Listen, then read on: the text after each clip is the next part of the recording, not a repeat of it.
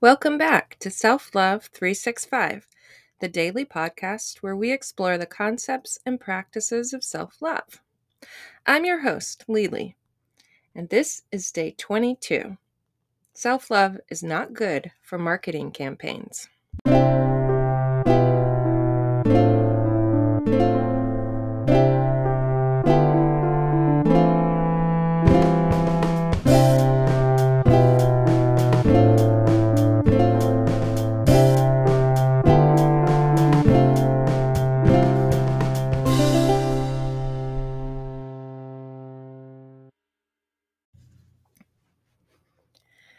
Well, happy Monday.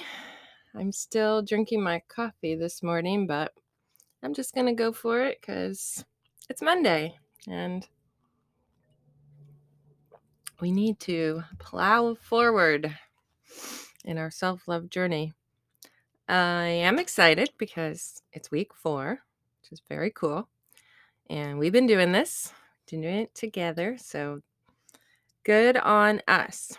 Um, Last week we talked about the basics of self love, and then we've talked about healthy habits, and we've talked about what our motivation for loving ourselves is, and just what self love is in general. And if it weren't for this week and all the coming weeks, then that would be the end of the podcast because in truth, this podcast isn't as much about self-love, the practice, as as it is about all of the reasons why we don't love ourselves. So that's really for the most part what we're going to dig into going forward. And this week we're going to talk about the the biggest barriers to self-love. Um, so each day we'll talk about a different aspect of our culture that is really working against us having a healthy self love practice.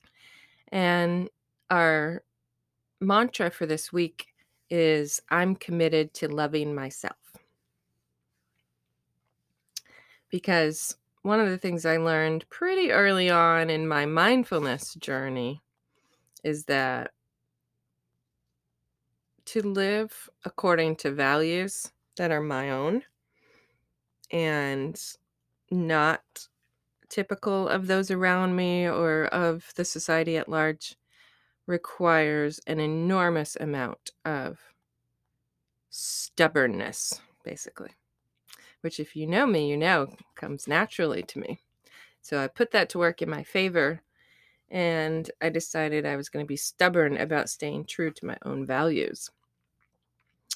And that really is going to assist me and does assist me as well when we're talking about loving ourselves, when I'm talking about loving myself. Um, so I chose this mantra for you so you could kind of hop on board the stubborn train and solidify your commitment, but also daily remind yourself that this is what you're committed to. Um, remember, mantras need to be true so if you're not actually committed, it's probably not going to do its job. But if you are committed, you still need the reminder. We still need the the verbal encouragement. And um, as always, I encourage you to put it in your phone um, as an alarm, a daily mantra alarm. Hang it up, uh, write it on your mirror, hang it in your car from the rear view mirror. Um, do put it somewhere where you'll see it every day. And it will do its job. So, in case you didn't know, self love is not good for marketing campaigns. Imagine a world in which everyone loved themselves fully, authentically, truly, the way we were discussing, and then put that against you know, capitalism, which encourages us to buy things we don't need most of the time. Um, or to spend more money than we can afford many times. Or put that against advertising, which is the backbone of capitalism. advertising up against self love. Guess what? Advertising doesn't work on me if I fully love myself because I'm making my own decisions, remember?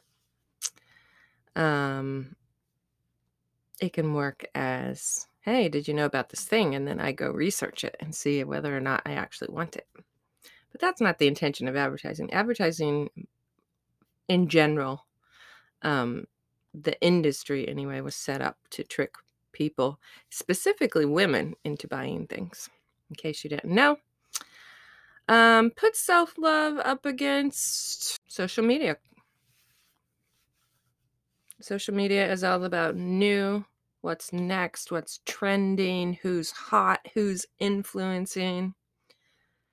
And um, while I I'll disclose that I participate in, in some aspects of social media, but on the whole, all of these things, um, capitalism being the primary thing, are what I would rope into a shallow culture.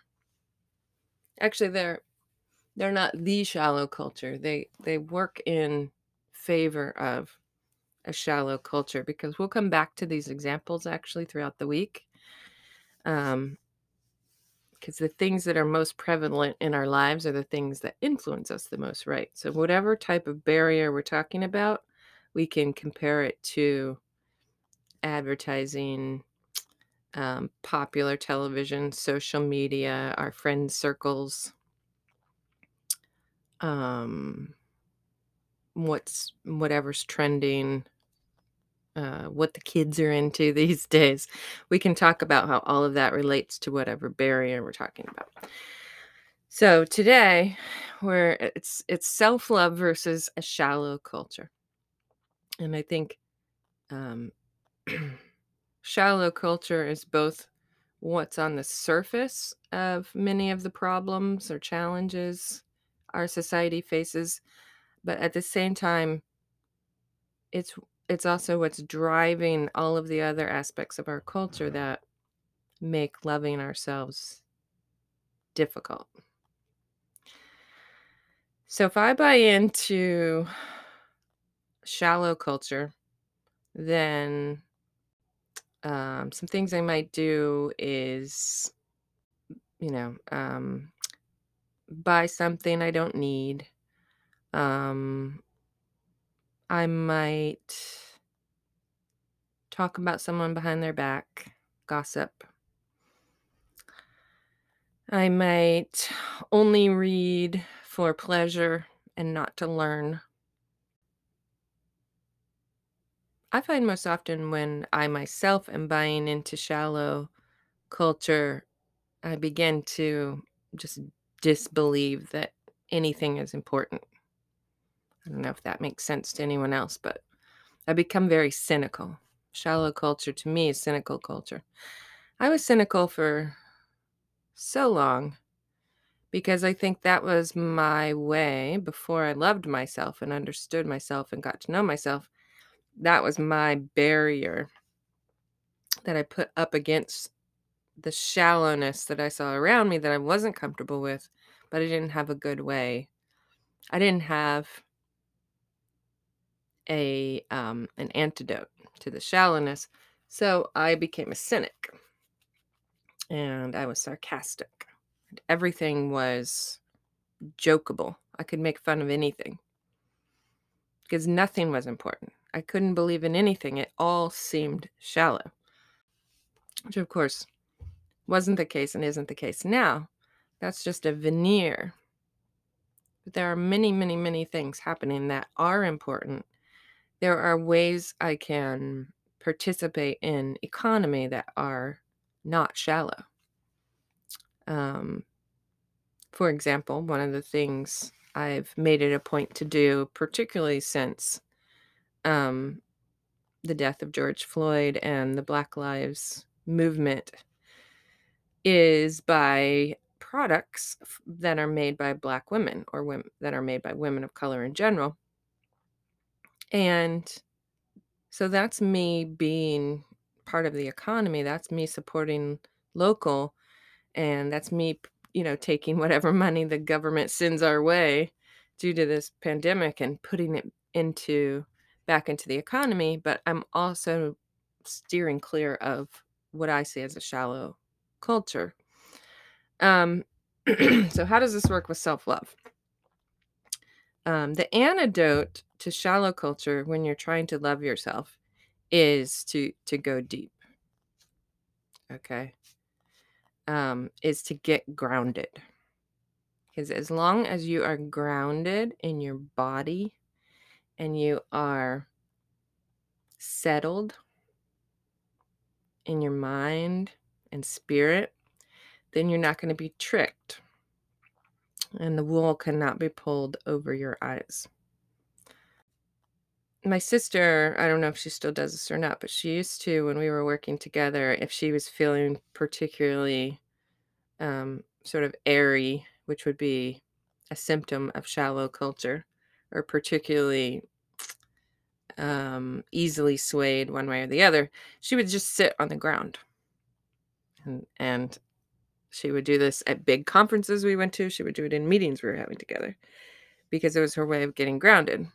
And let me tell you, if that's what works for you, sit your ass down because you need to you need to get a strategy that is sort of an immediate reminder to you that like hey, I'm the one in control here. I'm the one making my decisions. So before you get to that um, like how am I going to make this decision? What are my values? Do I really need this? Yada yada yada. All the questions. First, you have to get grounded. So it, it can be something quick, like sitting down. It could be a certain song you turn on. You need a getting grounded trigger to try to reframe a very unlikable word. Um, so so the goal is for us to be intentional in our self-love practice and not shallow, which means we need to be asking a couple important questions. What do I really want in this moment and and uh, how and where am I going to get it?